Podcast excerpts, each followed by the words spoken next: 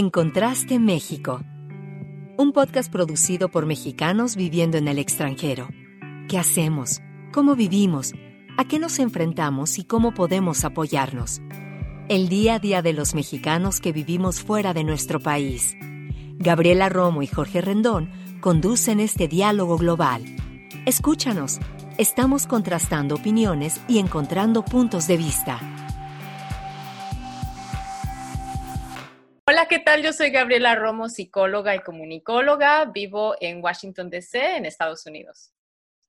Pues, ¿qué tal? ¿Cómo están? Yo soy Jorge Rendón, soy comunicólogo y publirelacionista y resido en Reino Unido. Pues muchísimas gracias por escuchar este podcast en Contraste México, que nace pues de esta esto que se siente tan rico de poder platicar con, otros mexicanos, con personas expertas que nos puedan dar su opinión, sus experiencias y hablar pues de diferentes temas ¿no? que, vamos tocando en este podcast. Y muy bien, el, día de hoy vamos a, hablar de, de una temática que creo que es muy, eh, muy interesante porque nos, nos hace reflexionar, eh, porque hace mucho tiempo, bueno, no hace mucho eh, realmente, algunos jóvenes activistas en el tema de cambio climático dejaron las escuelas para salir y tomar las calles empezaron a marchar, empezaron a hacer algunas protestas, en algunos otros eh, lugares también algunos activistas tomaron eh, centrales eléctricas de carbón, por ejemplo. Em, entonces, vamos a hablar del activismo. Eh, ¿es, acaso el activismo la salvación del cambio climático? ¿Realmente con el activismo se logran cambios? ¿O, cuál es el futuro de esto? Y bueno, para hablar de este tema nos acompaña Juan Pablo Osornio. Eh, Juan Pablo tiene más de 18 años de experiencia trabajando en política internacional sobre medio ambiente y cambio climático. Ha trabajado en compañías tanto en Reino Unido y Alemania, en centros de investigación en Washington, D.C. y actualmente es el encargado de desarrollar la estrategia en política internacional climática para Greenpeace Internacional. Eh, Juan Pablo es licenciado en Relaciones Internacionales por el ITAM, es maestro en Administración Pública de la Universidad de Columbia en Nueva York y él nos acompaña desde Berlín, eh, donde vive con su familia, él es casado y tiene dos pequeños hijos, hermosos por cierto.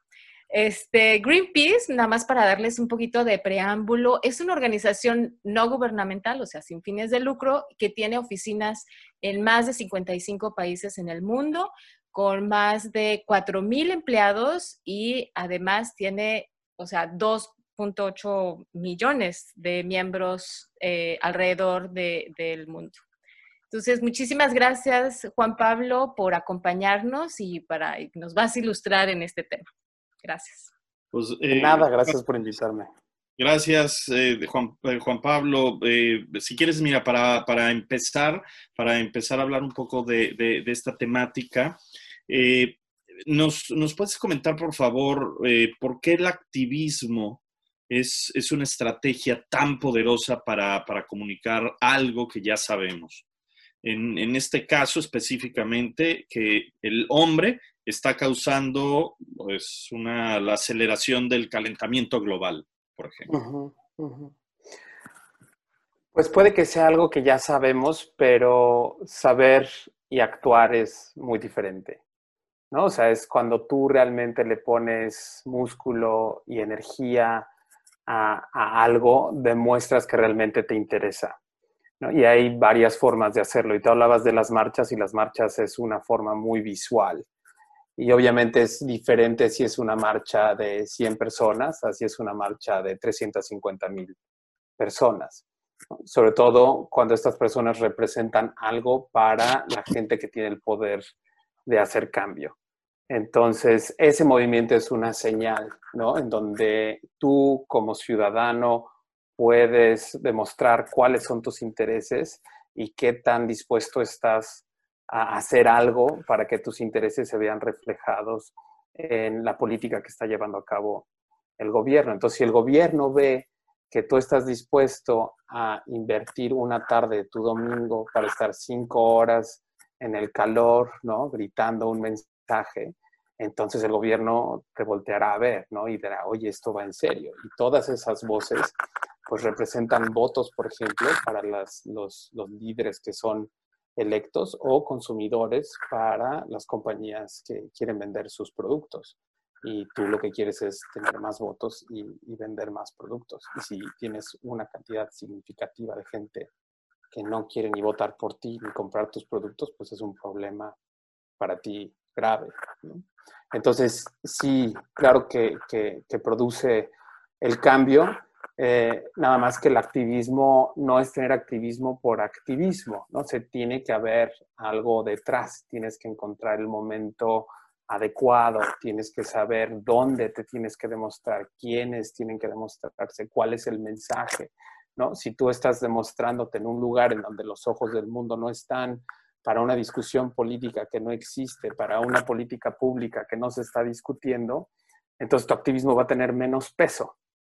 Pero si estás hablando en un lugar en donde va a haber cámaras y donde va a haber medios y donde van a haber políticos y es un tema muy actual este, y tiene mucha atención y se está reformando una política pública que va a tomar en cuenta ese tema, entonces es, es más factible que tengas impacto en cómo se vayan a llevar a, las, cabo las cosas. Oye, este, Juan Pablo, eh, eh, hablando de impacto, o sea, ¿realmente cómo logran medir este impacto como, como estrategia, de, eh, como, una estrategia? O sea, bueno, número uno sería, ¿logra impactos? O sea, ¿logra cambios? Y dos, ¿cómo es que lo están midiendo? Sí, claro que logra cambios. Este, igual hay varios ejemplos, pero igual el ejemplo más tangible que existe ahora fue con el movimiento que Jorge mencionaba, que son los Viernes por el Futuro o Fridays for the Future, este, sobre todo en Europa, en donde fue un movimiento muy fuerte y vinieron las elecciones del Parlamento Europeo y se vio una oleada verde, ¿no? Es decir, los representantes de partidos verdes en Europa ganaron eh, más que nunca en la historia. Porque vieron que venían los jóvenes diciendo queremos que Europa haga más con respecto al cambio climático. Entonces, eso es una forma como muy directa de medir ese impacto, ¿no? Dices, tanta gente salió durante tantos viernes, este, en, un, en, un, este, en un periodo electoral y resultó en que se ganaron X cantidad de asientos en el Parlamento Europeo, lo cual resultó en una política más ambiciosa a la que se tenía prevista si esos asientos no hubieran sido ocupados por gente representada del Partido Verde, por ejemplo. ¿no? O algo que pasó en Alemania en particular fue también esta transformación energética, por ejemplo este, en donde dijeron vamos a dejar la nuclear y la energía de carbón, nos vamos a ir por los renovables. Y eso también se logró por un movimiento ciudadano muy fuerte, ¿no? en donde los políticos sabían que si ellos no tenían nada que ofrecer con respecto a ese tema, era muy poco probable que fueran elegidos. Entonces, esos son cosas que causan impacto este, directo, eh, eh, que puede ser muy tangible. Y hay otras que no son tan visuales, ¿no? Por ejemplo, estrategias legales, en donde tú demandas a un Estado o un gobierno por hacer algo que va en contra de algunos derechos que están garantizados dentro de la Constitución.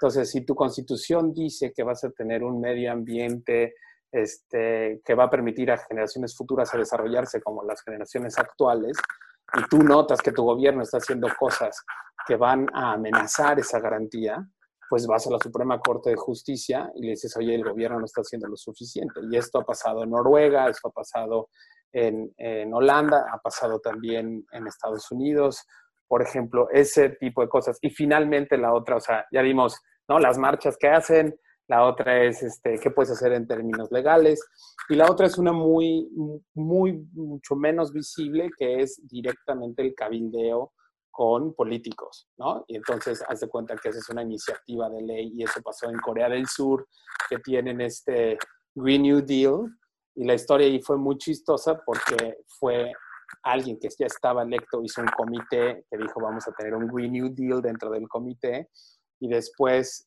el secretario general de Naciones Unidas felicita al primer ministro surcoreano por su Green New Deal cuando no era oficialmente un Green New Deal, y al, y, al, y al primer ministro no le quedó de otra más que hacer un Green New Deal porque no se quería quemar con el secretario general de Naciones Unidas. Entonces, no es algo que sea para el público en general, ¿no? Es, es como una estrategia muy quirúrgica en donde manejas este, el mecanismo interno, digámoslo así, para lograr un objetivo. Y esa es otra forma en la que podrías medir.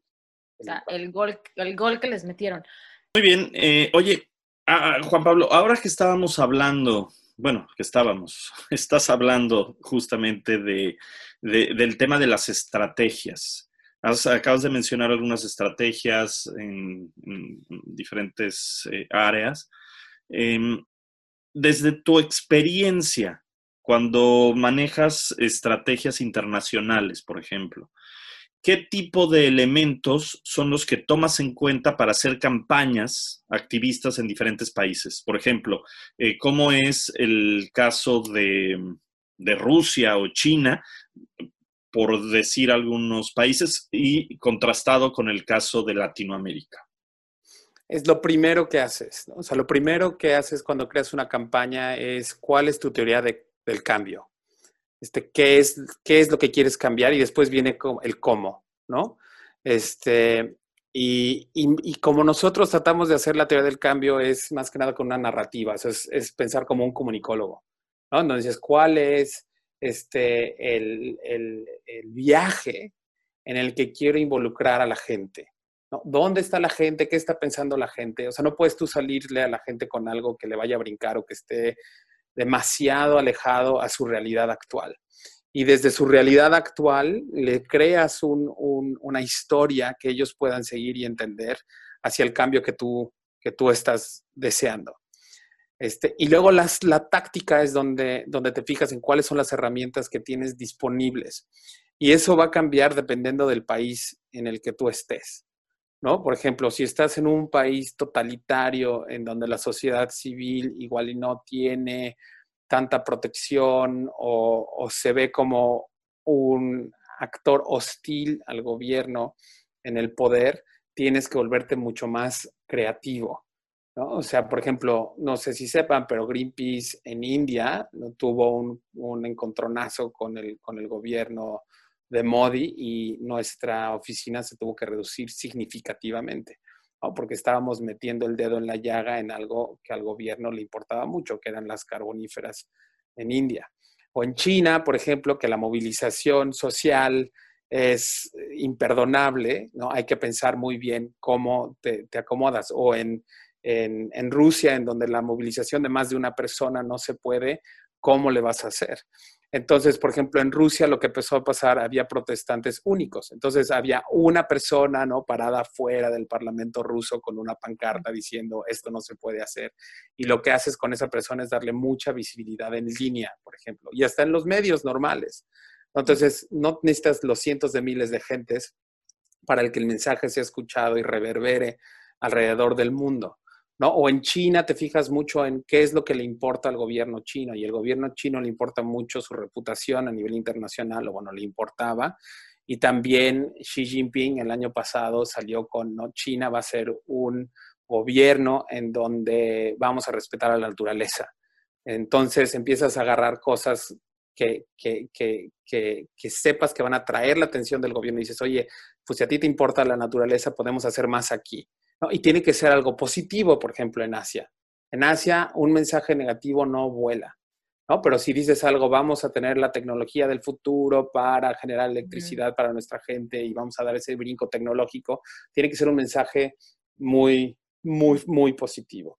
Y en países, por ejemplo, más pobres eh, y en vías de desarrollo, digamos, Sudáfrica, este, Chile, este, Brasil, México, en donde tienes populistas energéticos, digamos, en donde quieren explotar sus recursos naturales para crecimiento económico y para los más vulnerables, ahí tienes que un poco tratar de, decirle, bueno, si a ti lo que realmente te importa es el pueblo, ¿no? La, la, cosa que estás haciendo ahorita en términos energéticos realmente no le está sirviendo al pueblo.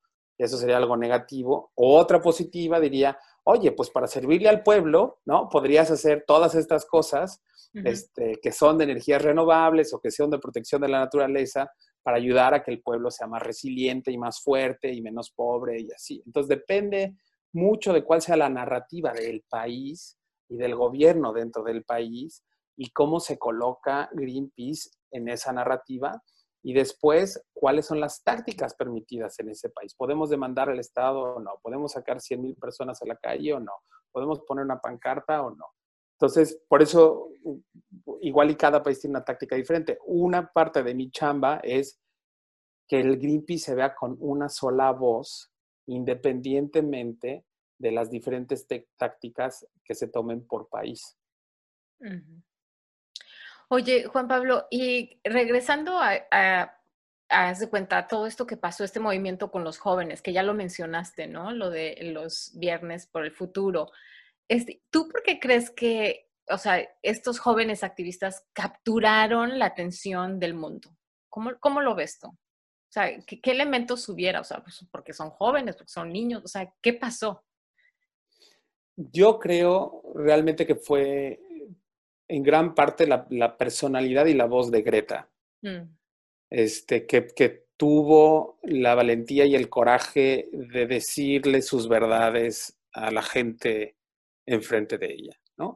Y, y luego la identificación de los jóvenes con, con ese mensaje, en donde dijeron, sí, exactamente así nos sentimos. Entonces Greta tuvo este, esta calidad un poco profética en donde ella pudo capturar la realidad actual de muchos jóvenes y la pudo expresar en una manera en la que los jóvenes se reconocieron a sí mismos y encontraron una identidad común.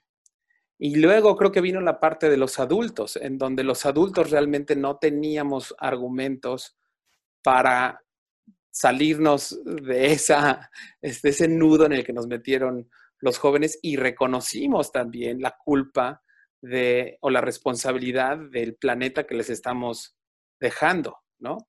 Este, y es esa injusticia, ¿no? Es esa, este, como, ¿cómo diré? Un, un ataque a la dignidad del ser humano en donde ellos dijeron, esto no es justo, o esto se me hace indigno, no, esto yo no me lo merezco. Este, ¿Por qué tengo que pagar y por qué tengo que limpiar un planeta que yo no ensucié? O sea, ¿por qué yo tengo que, sufrir esas consecuencias? ¿Y qué le contestas? ¿No? O sea, ¿qué le dices a, a, eso? Y me acuerdo de una imagen muy fuerte, este, para mí que me conmovió mucho con mi hija. Estaba en una llamada, videollamada en tiempos de COVID, entonces tenía la videollamada y estaba cuidando a mi hija. Y ponen el video de Greta en Naciones Unidas el año pasado y mi hija de cuatro años me dice, oye, ¿por qué está enojada esa niña? O sea, no tenía que entender lo que estaba diciendo, pero me preguntó por qué está enojada esa niña. Este, y yo, la verdad, se me puso el nudo en la garganta y le dije, pues porque nosotros no hemos cuidado al planeta lo suficiente para ella, pero obviamente ahí estoy pensando en mi hija. Claro. Entonces, eso, o sea, como que capturó el momento, ¿sabes? Y es esa parte de dignidad, de injusticia que, creo que todos podemos sentir este, y, relacionarnos con, ese sentimiento y decir, pues sí, es, es, tienen razón y hay que hacer algo al respecto.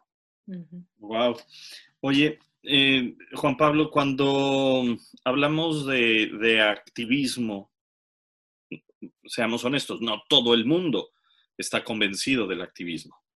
¿sí? Eh, y no todo el mundo está convencido de que tenga el impacto eh, que, se requiere. Eh, ¿Tú por qué piensas que vale la pena? El activismo es un recurso cuando tú crees que te mereces algo mejor. O sea, el activismo empieza cuando tú dices, ¿sabes qué? Yo, yo merezco algo mejor que lo que tengo ahora. Entonces tiene que ser un, como una mezcla entre amor, ¿no? Amor a ti, amor al prójimo, amor a la sociedad, a la comunidad en la que vives y un poquito de rabia, ¿no? O sea, en inglés diríamos outrage. Entonces es, es, es esa mezcla de yo me merezco algo mejor y el coraje que sientes por no tenerlo, ¿no? Y, y, y, y el activismo te ofrece una válvula de escape para que tú puedas poner tu emoción en acción. O sea, para que digas, ok, no estoy de acuerdo con esto, ¿qué puedo hacer? Y entonces ahí viene el activismo. Y el activismo te ofrece todas estas herramientas. Y es, bueno, pues demanda a tu gobierno, ¿no? Sal a la calle, haz una pancarta, háblale a tu representante legal. Este, y muchas veces creo que este, recae en organizaciones como Greenpeace o, u otras, ¿no? como este, Extinction Rebellion, por ejemplo, este, o Fridays for the Future, que de repente se vuelven el cuerpo de, esa emoción. ¿no? Entonces, ellos son los lugares donde existe el capital creativo, si quieres, para crear las campañas que son lo suficientemente capaces de capturar la emoción de la gente y crear un espacio para toda la gente que siente ese amor y, ese coraje. Este, entonces, imagínate que tú sintieras amor y coraje y que, quisieras tener más de lo que tienes o, te mereces más de lo que tienes y no tuvieras estas herramientas. estuvieras reprimido todo el tiempo. ¿no? O sea, y, acuérdense de, los, del movimiento de los derechos civiles en, en, Estados Unidos, ¿no? O sea, en donde los afroamericanos dijeron, hasta aquí, ya no más. ¿no? Y, sí rompieron las leyes, es otra de las preguntas que nos hacen mucho, es, oye, y tienes que romper la ley este, para, ¿cómo le haces, no? O sea, ¿cómo le haces para, para, para justificar el hecho de que estás rompiendo leyes? Y dices, bueno, pues se han roto muchas leyes, ¿no? O sea, la ley siempre va atrás del cambio social. Y si tú estás convencido que la lucha que estás haciendo es la lucha correcta, y es por justicia, y es por amor, y es porque tú te mereces algo mejor, entonces las leyes tienen que cambiar y tienes que hacer esa lucha. Entonces, eso es lo que me gusta a mí, le das un recurso a la gente que igual y no se siente empoderada para hacer algo. Y, no es que ellos tengan que salir a la calle, obviamente si quieren salir, mientras más salgan, mejor, pero si no lo van a hacer, nosotros sí lo vamos a hacer por ellos y por todos. Oye, pero ahora con tiempos de la pandemia, o sea, ¿cuál es entonces el futuro del activismo? Uy, hay muchísimas cosas que podemos hacer. Este, una es la parte digital, este, donde no hay muchos movimientos digitales y creas. Este, hubo un evento muy padre, por ejemplo, en Chile, en donde se unió la parte del COVID con la parte del agua. Entonces, el agua en, Chile está privatizada y los derechos del agua la tienen primero las compañías a la gente.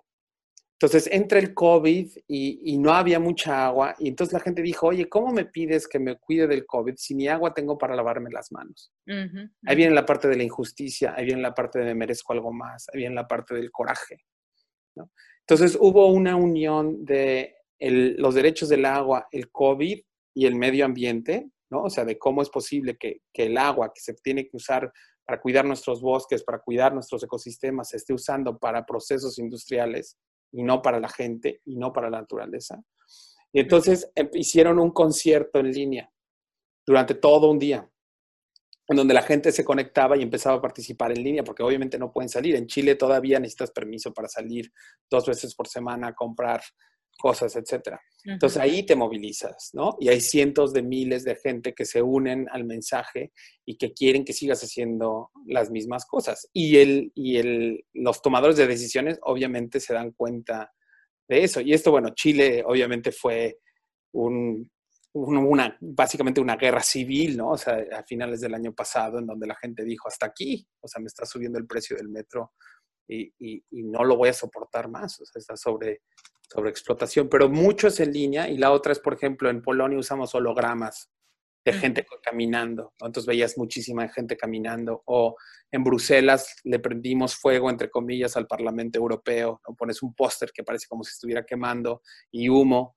Entonces, hay, hay formas en las que puedes capturar, aunque no salga mucha gente, que puedas crear esa imagen ¿no? icónica este, que, que represente, que dé un símbolo a la gente y que digas, aquí estamos y que la gente lo vea y que creas esa historia que le dé la vuelta al mundo y que inspire a la gente. Oye, Juan Pablo, y ahora si nos vamos a México, por ejemplo, específicamente, y hablamos de, tu opinión del activismo climático, por ejemplo, en México, ¿cómo, cómo lo ves? México, la verdad, cuando entró la administración actual, este, escuchando el mensaje que había, que venía en donde decía, no, las ONGs extranjeras son agentes infiltrados en el país, este, persiguiendo ciertos intereses este, particulares, sí, ahí empezamos como que a levantar las antenas y dijimos, ¿qué, qué tan fuerte se va a venir? Eh, y, pues muy rápido también le dimos un poco de, de, vuelta al, al, tema y empezamos a decirle, bueno, ¿qué es lo que le importa a la administración actual? ¿no? Y le importan, por ejemplo, la gente, o sea, le habla a la gente, a la gente pobre, a la gente vulnerable, a la gente que siempre ha estado abajo. Y es donde empezamos a encontrar como soluciones para esa gente, ¿no? Y un poco tratar de insertarnos en la narrativa de la administración. Y también nos dimos cuenta que había ciertos proyectos que eran proyectos muy valiosos para la administración, como las refinerías, por ejemplo, o, como el tren Maya o, X, en donde nuestra teníamos que ser como más quirúrgicos para, para eso. Por eso es desde la parte de, Greenpeace. A mí lo que me duele de mi país, y esto es, es este, mi, mi parte personal, es que sí siento que si hay un movimiento con la gente eh, a gran escala, ¿no? En masa en México, este, que vaya en contra de ¿no? las refinerías o el petróleo o, cosas por el estilo, que la reacción vaya a ser muy violenta. ¿no? O sea, si tienes un país donde el 99% de los crímenes son impunes, sí estás poniendo a la gente en, un, en una posición de, peligro a su seguridad, integridad física. Y la verdad también un poco pensar en el cambio climático. Y si el cambio climático no logramos ligarlo a las necesidades del día a día del pueblo mexicano, nadie va a salir a la calle. ¿No? Eso es como, se ve a veces como un lujo, como un problema del primer mundo, como, oye, yo me tengo que preocupar por comer hoy y por darle de comer a mis hijos. O sea, a mí qué me dices que en 50 años, este, no, este, que tu abuelita no sé qué, no, o sea, no, no, tener, ¿cómo le hacemos para, para, para que resuene eso con la realidad actual en el país? Y, y, nuestro país tiene tantas necesidades básicas que, que, es difícil. Y, y, ese es el reto que, que, que, que hemos tenido este, dentro, dentro de Greenpeace. Oye, pues muchas gracias, eh, Juan Pablo. Definitivamente, o sea, yo creo que sí todavía quedan como, pues es que hay un reto enorme, ¿no? O sea, el reto de cambio climático y, y las mejores estrategias o qué es lo que se puede hacer desde nivel individual, ¿no? Hasta este, comunitario, global, internacional, y, y la verdad es que, pues, es, es un tema que nos está rebasando y, y, con urgencia, ¿no? Pero, de todos modos, bueno, pues muchísimas gracias, Juan Pablo. Ha sido súper rico platicar contigo este, en este tema y que nos puedas ilustrar, ¿no? De, de, de cómo se da el proceso, pero también pues esto de el futuro y, realmente pues vemos que, que, bueno, como decía, quedan muchos retos e interrogantes también, ¿no? Pero mil gracias, Juan Pablo Sornio, por acompañarnos. Un placer, gracias a ustedes. Pues nada, muchas gracias, muchas gracias Juan Pablo desde, desde Berlín. Eh, gracias por escucharnos a todos ustedes. Somos Gabriela Romo, la psicóloga de la comunidad hispana desde Washington. Jorge Rendón Riva, estamos en Reino Unido. Somos los que realizamos en Contraste México con la ayuda de Mel Ortega, que es nuestra productora, y por ahí también está Javier Cortés como asistente de producción. Bravo, bravo, muy bien. Reconocemos su trabajo, le echa muchas ganas y escúchenos por favor en, en Spotify cada 15 días.